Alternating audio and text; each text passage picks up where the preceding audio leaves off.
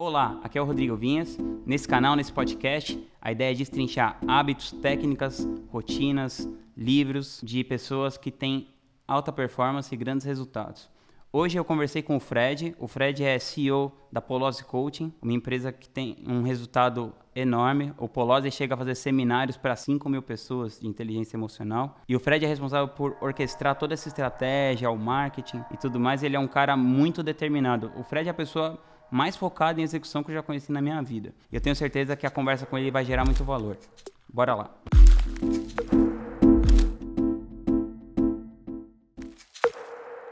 Fala, Fred. Seguinte, tem uma história muito legal com o Fred, que é assim, o Fred é sócio do Polozzi, que é um dos maiores coaches do Brasil e tal, um cara que faz eventos, seminários para 5 mil pessoas.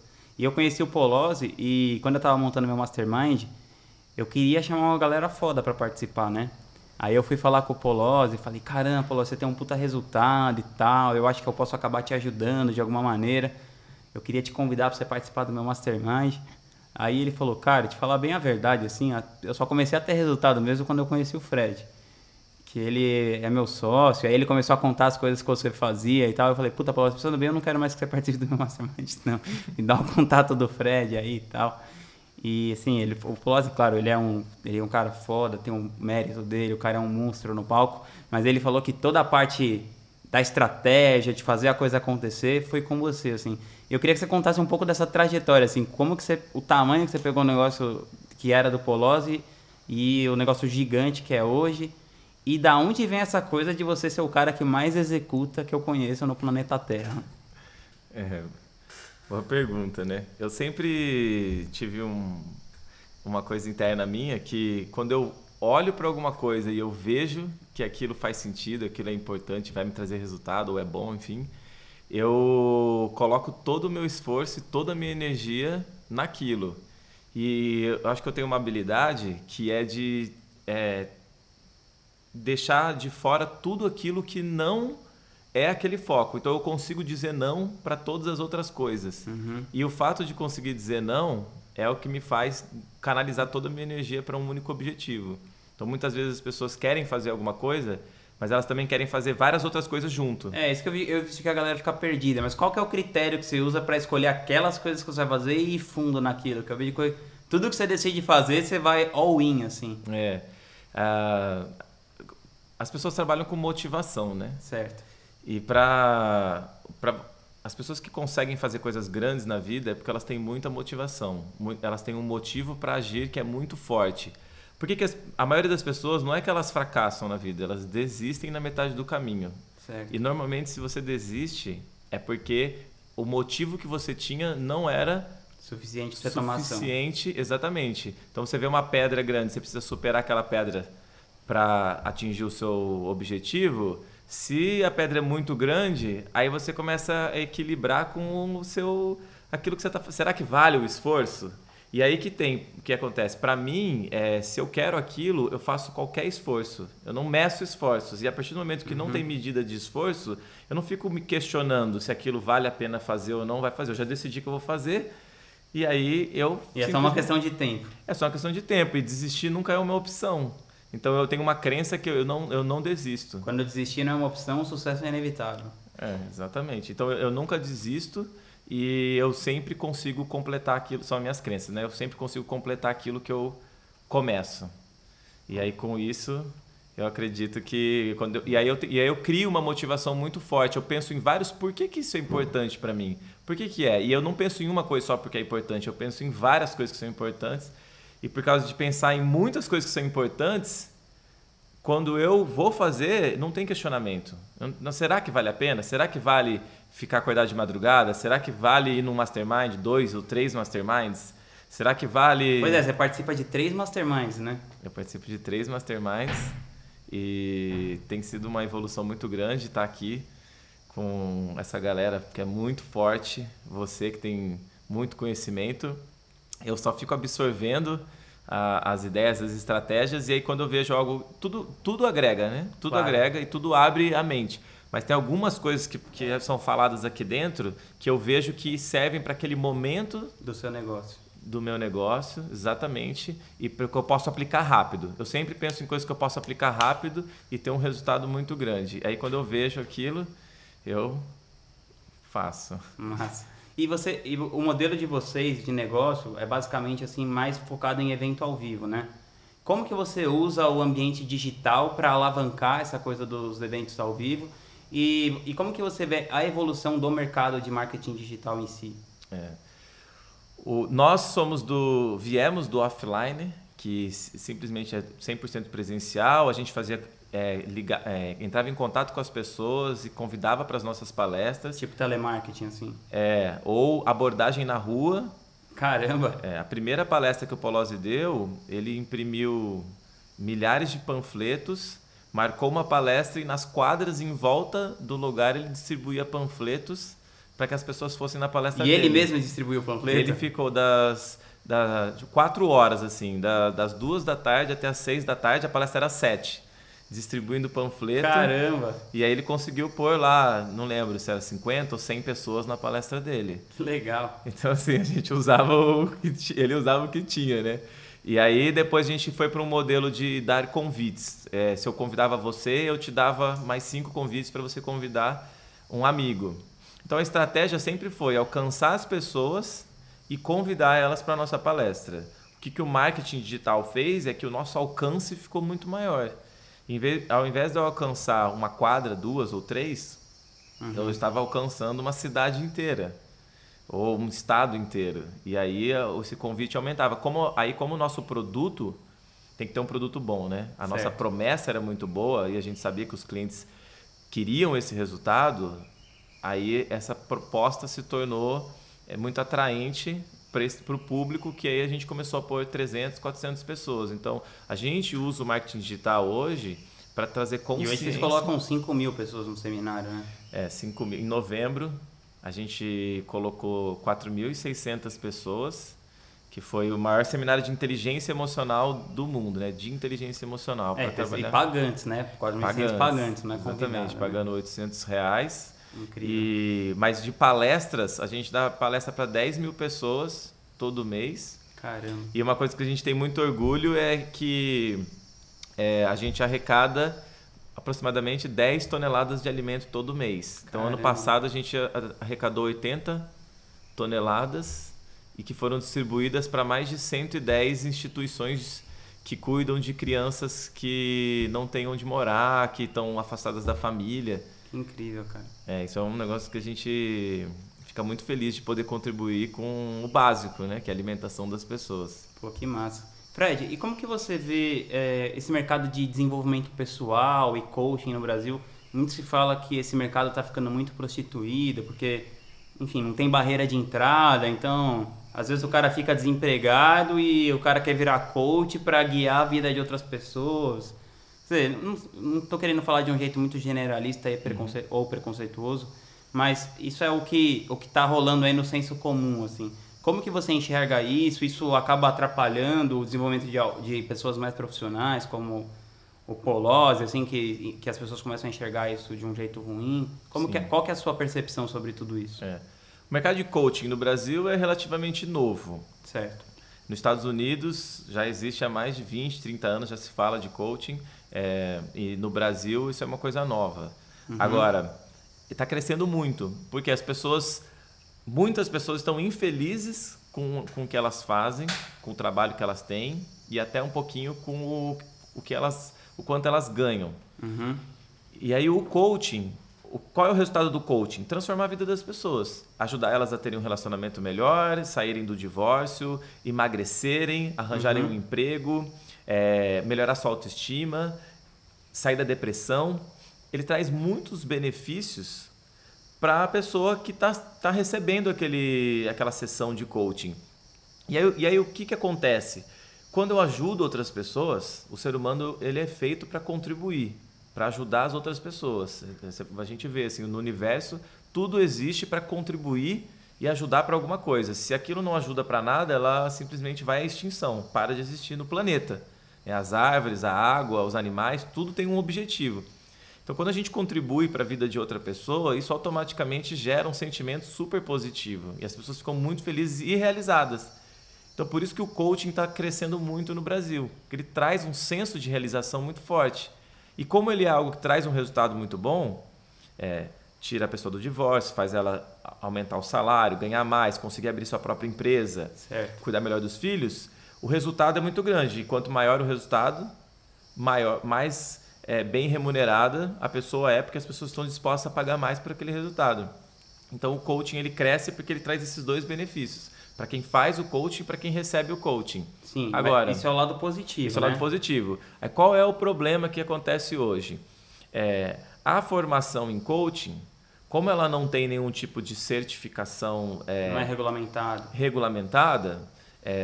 Não é que nem a OAB, por exemplo. Uhum. O que acontece? A pessoa faz um curso, e existem hoje cursos online de coaching. A pessoa pode se autotitular coach, não precisa fazer um curso, ela fala, sou coach. E ela sai querendo ajudar as pessoas. O que ela está querendo dizer é, eu quero ajudar as pessoas a terem resultado. E ela fala que ela é coach. Como ela não tem ferramentas, ou muitas vezes não sabe como fazer muito bem, ela acaba não trazendo resultado para o cliente dela ou piorando a situação do cliente. Entendi. E aí isso cria uma imagem ruim do mercado. Agora, eu acredito que é como todo mercado. Existem pessoas muito boas e existem pessoas que fazem um péssimo trabalho e aí prejudica. A questão é que eu acredito que quem entende, a maioria das pessoas não entendem, mas quem entende coaching procure profissionais que tenham um resultado. E como que você acha que a galera pode separar o joio do trigo, aí, o que vale a pena e o que não vale a pena? Isso é muito legal. O que eu acredito, né? Tem pessoas que têm certificações. Se você não fosse um cara que entendesse muito do mercado, assim, pensa numa pessoa que é leigo e o cara tá pensando em fazer um coach. Como que ele acha um cara bom? Perfeito. Assim, eu tava procurando um médico esses tempos atrás. Eu vou atrás de resultados, porque os resultados não mentem. A pessoa pode ter várias certificações internacionais, nacionais, muitas horas, mas a pergunta é, quais são os resultados que você tem prático? Quem são as pessoas que você já ajudou? O que aconteceu com a vida delas? Sem fazer esse tipo de pergunta. Então, nós, lá, o que a gente mais faz é buscar... casos de sucesso. Então, pessoas que tinham síndrome do pânico e saíram da síndrome do pânico, casais que estavam à beira do divórcio ou divorciados e voltaram a ficar juntos depois de passar por um processo nosso, pessoas que estavam distantes do filho, não falavam com filhos há 4, 5, 10 anos. Caramba. E conseguiram restaurar famílias, pessoas que estavam desempregadas e conseguiram arranjar emprego em 3, 6 meses ou foram promovidas. E tem alguns casos extremos que não são o dia a dia, mas às vezes acontecem, que é empresários que faturavam 200 mil por mês passarem a faturar 300 mil depois de um final de semana com a gente, 100 mil. Caramba. De faturamento em um mês e perene. Uhum. A pessoa aprendeu ou destravou algo nela. Então acontecem casos, então os resultados... São pequenas alavancas, assim, pequenas, né? Que fazem uma grande diferença, né? Sim, principalmente quando a pessoa já está num bom nível, porque tem gente que acha que coaching é só para quem muitas vezes não está indo bem ou em alguma área da vida. Mas não, o coaching ele destrava algo que te impede de ir para o próximo nível. Uhum. Tem pessoas que estão num nível alto de jogo e elas precisam ir para o próximo nível. E às vezes o próximo nível é 1%. É uma mudança no mindset, uma atitude diferente, é dizer não para alguma área da vida dela, uhum, ou alguma pessoa da vida dela. Às vezes, quando nós temos um curso de negócios. Certo. E uma das questões lá é quem são as pessoas que você tem que tirar da sua empresa. Caramba. Que faz o seu negócio crescer. E eu já tive casos na minha própria empresa de tirar um colaborador... E o negócio deslancha. E aí a empresa deslancha, exatamente. Mês passado eu tirei alguns colaboradores da área que eu cuido, que é o marketing, uhum, e eu dobrei o faturamento. Caramba. Com menos pessoas. Então, quer dizer, quem são as pessoas que estão atrapalhando o seu processo? E o processo de coaching... às vezes não é só mais pessoas, né? Não são mais pessoas. Na verdade, é como nós administramos os recursos que nós temos. Os recursos podem ser emocionais, humanos, físicos, financeiro. E aí é como você administra. E o coaching traz isso para as pessoas. Então, se eu quero buscar um profissional de coaching que vai me trazer resultados, quais, uhum, são os resultados que ele tem nessa área? Legal. Eu acredito nisso. Mais do que certificado, quantas horas, se ele é coach ou não, se ele, uhum, fala que ele é coach. Não, me mostra os seus resultados que eu confio. Se você já fez uma pessoa chegar lá, você consegue fazer outras pessoas chegarem. Cara, teve algum hábito ou alguma crença que você mudou assim nos últimos 6 meses ou numa memória recente que você sentiu que aumentou muito a sua qualidade de vida? Sim, tem algumas crenças que são muito fortalecedoras. A primeira delas é que tudo é possível. Existe um jeito, eu só não sei qual.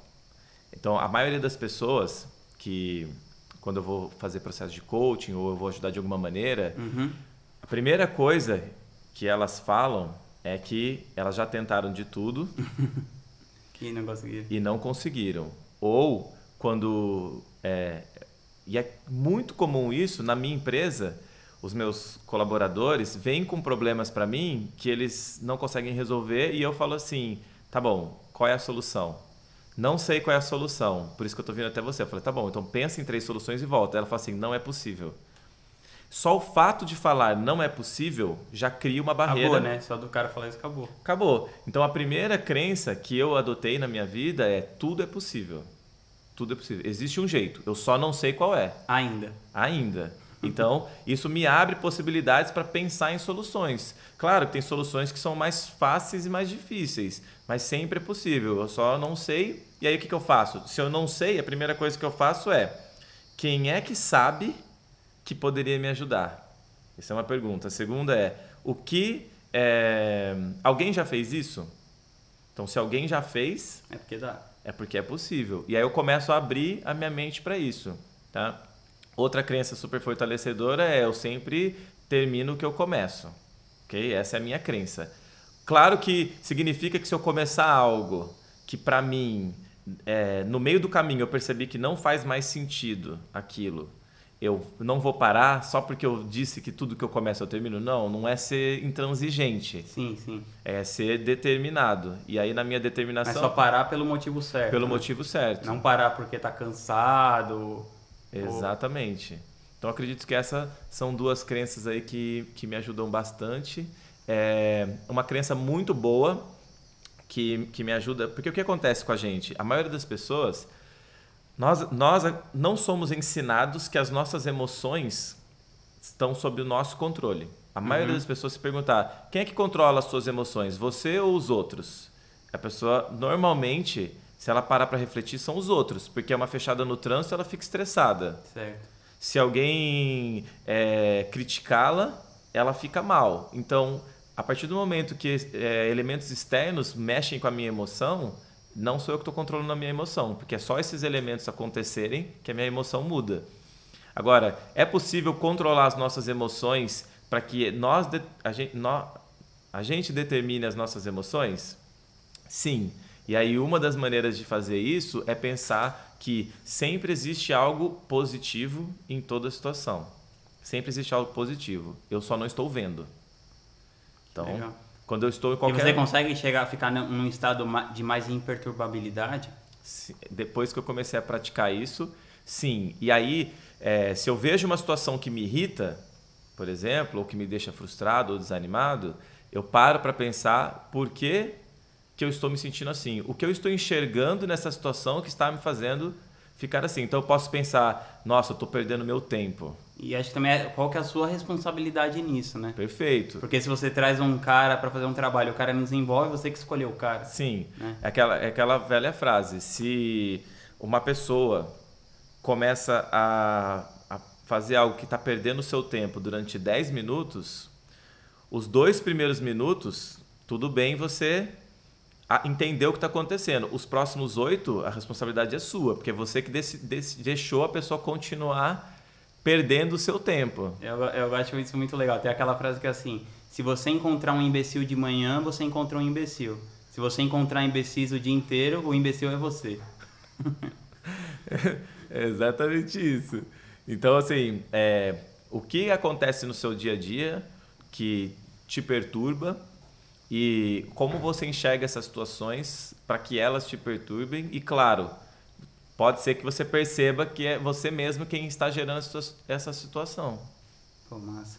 E você é um cara que lê muito, assim, eu vejo que você lê muitos livros. Sim. E tal. E falando de livros, que é uma tônica daqui do podcast, qual que é o livro que você leu, assim, numa memória recente que fez muita diferença? Ou qual que é o livro que você mais dar de presente para as pessoas, sim, que teve um impacto maior assim na sua vida? Legal.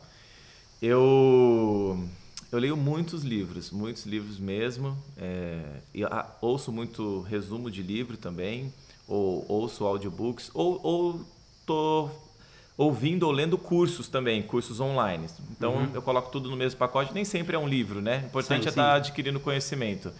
Mas falando de empreendedorismo, que é algo que eu sou apaixonado por montar negócios que ajudem as pessoas de alguma maneira, que eles sejam rentáveis, para que eles sejam sustentáveis, senão não tem sustentabilidade. E falar de negócios, eu acho que a base para todo empreendedor é ler O Mito do Empreendedor, que é um livro que, resumindo, basicamente fala como é que uma pessoa sai de ser um operador do seu negócio para ser um estrategista, trabalhar no estratégico. Todo negócio que a gente começa, se eu começo sozinho, eu sou quem opero. Você é o técnico, né, do negócio. Eu sou o técnico. Então, o exemplo desse livro especificamente é a menina que tem uma loja de torta, seria isso? Eu não lembro, acho que é isso. Sou ruim de lembrar de exemplos. A mulher é a que faz a torta, né, no negócio. Aí depois ela... Aí tem a... Não, conta aí.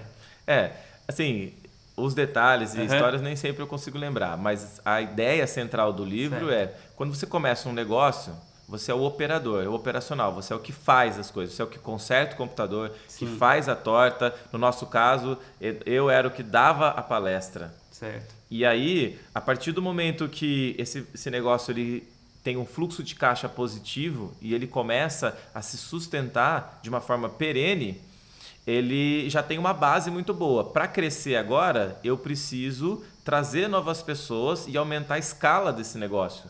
Só que nós somos seres limitados de tempo e de energia. Sim. E aí eu preciso de equipes maiores para fazer isso acontecer. O que acontece com a maioria das pessoas? Elas estão tão imersas no operacional, em fazer o bolo, fazer a torta, dar a palestra, consertar, que elas não querem abrir mão disso para o negócio crescer. E aí o negócio se limita. Então, O Mito do Empreendedor... É fala, o gargalo fica a pessoa. Exatamente. Por quê? Porque o gargalo de toda empresa é a mentalidade do líder.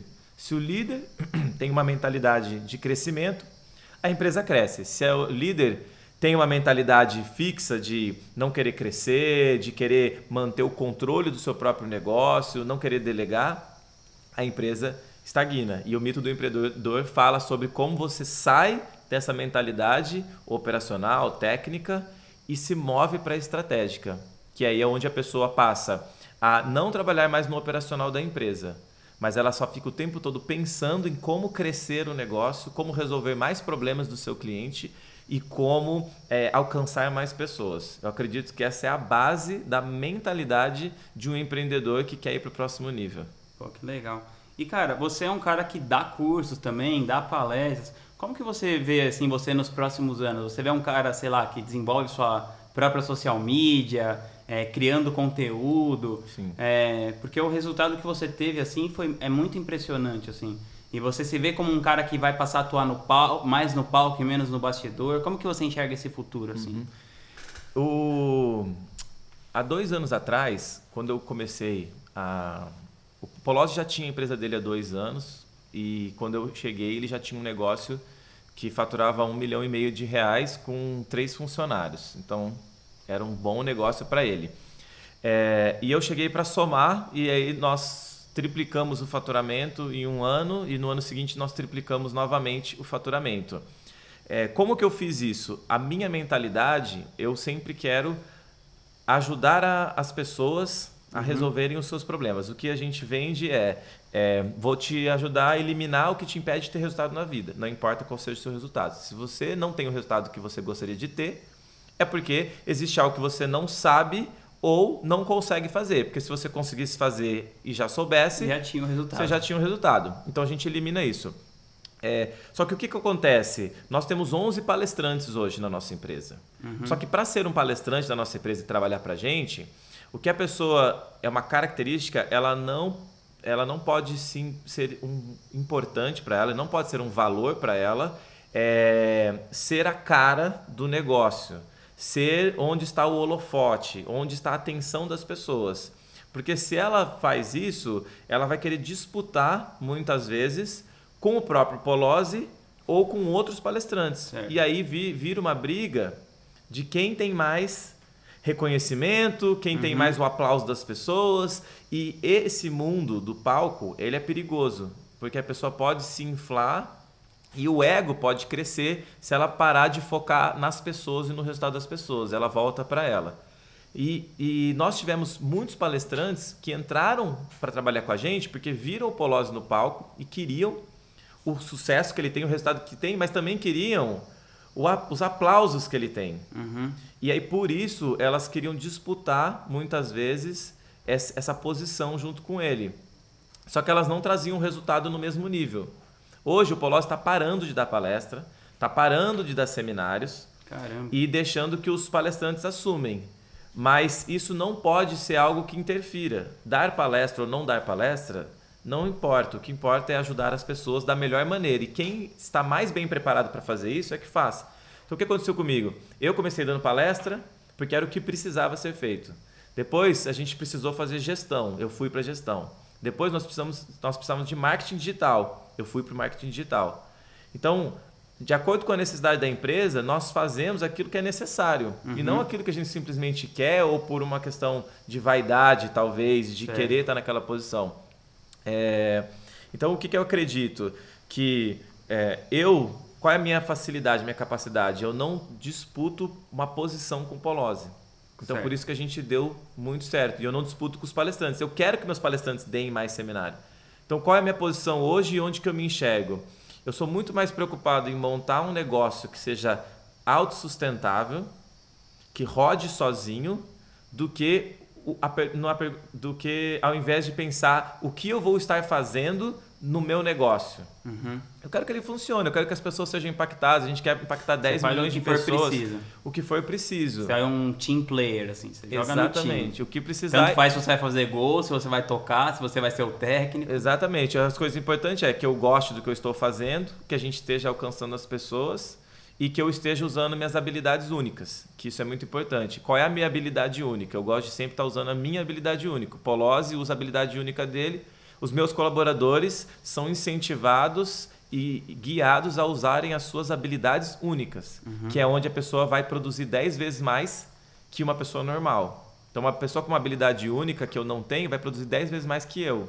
E eu, com uma habilidade única, produzo 10 vezes mais que ela. E cada um se entende. Não é uma questão de ser melhor que o outro. É ter uma habilidade que o outro. Agora, onde eu me vejo? Meu sonho era me aposentar com 37 anos. Não precisar mais trabalhar. Você tá com quanto? Tô com 35. Dá para chegar, então.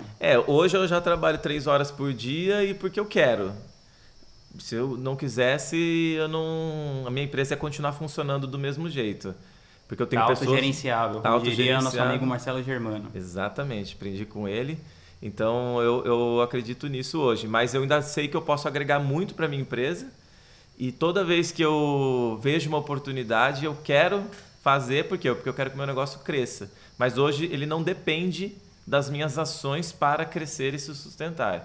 Legal. Então, minha meta é com 37 anos poder ter pessoas melhores do que eu, que quando eu chegar na empresa um mês depois, eles fizeram coisas que eu não conseguiria fazer. E aí eu vou sentir que eu deixei o meu legado, que eu montei aquilo que eu... E aí eu não sei o que eu vou fazer. Talvez eu vá curtir a vida... Talvez eu vá ajudar outras pessoas de outra maneira, ou talvez eu veja mais oportunidades de crescer o meu negócio e agregar valor de alguma outra maneira. Pô, incrível, cara. Parabéns. Essa história aí de 1,5 milhão de faturamento para 15 milhões em 2 anos é mesmo incrível. O Polozzi não exagerou nada quando ele falou de você para mim. Muito feliz que você está aqui. E, então, já que você nem quer se divulgar, nem vou pedir para você falar suas mídias sociais, tal, nem nada... Se alguém quiser me seguir, pode ir lá, Fred Petrucci. Ah, legal. Não, então peraí, então eu vou falar de novo. Fred, onde que as pessoas podem te achar, saber seu trabalho e tal? Eu não sou muito o cara das mídias sociais, eu quase não posto Instagram e tal, mas se alguém quiser me seguir, é Fred Petrucci. No Instagram, talvez aí no... Vou colocar o link aí. Isso, o link, porque o meu sobrenome não é muito fácil de escrever. Mas eu gosto de falar sobre negócios, então quando eu falo alguma coisa, se eu for falar, eu vou falar sobre hábitos de alta performance, de negócio para crescer, eu vou falar de mentalidade de crescimento, esse tipo de assunto. Pô, massa. Muito obrigado, viu, Fred? Valeu, obrigadão.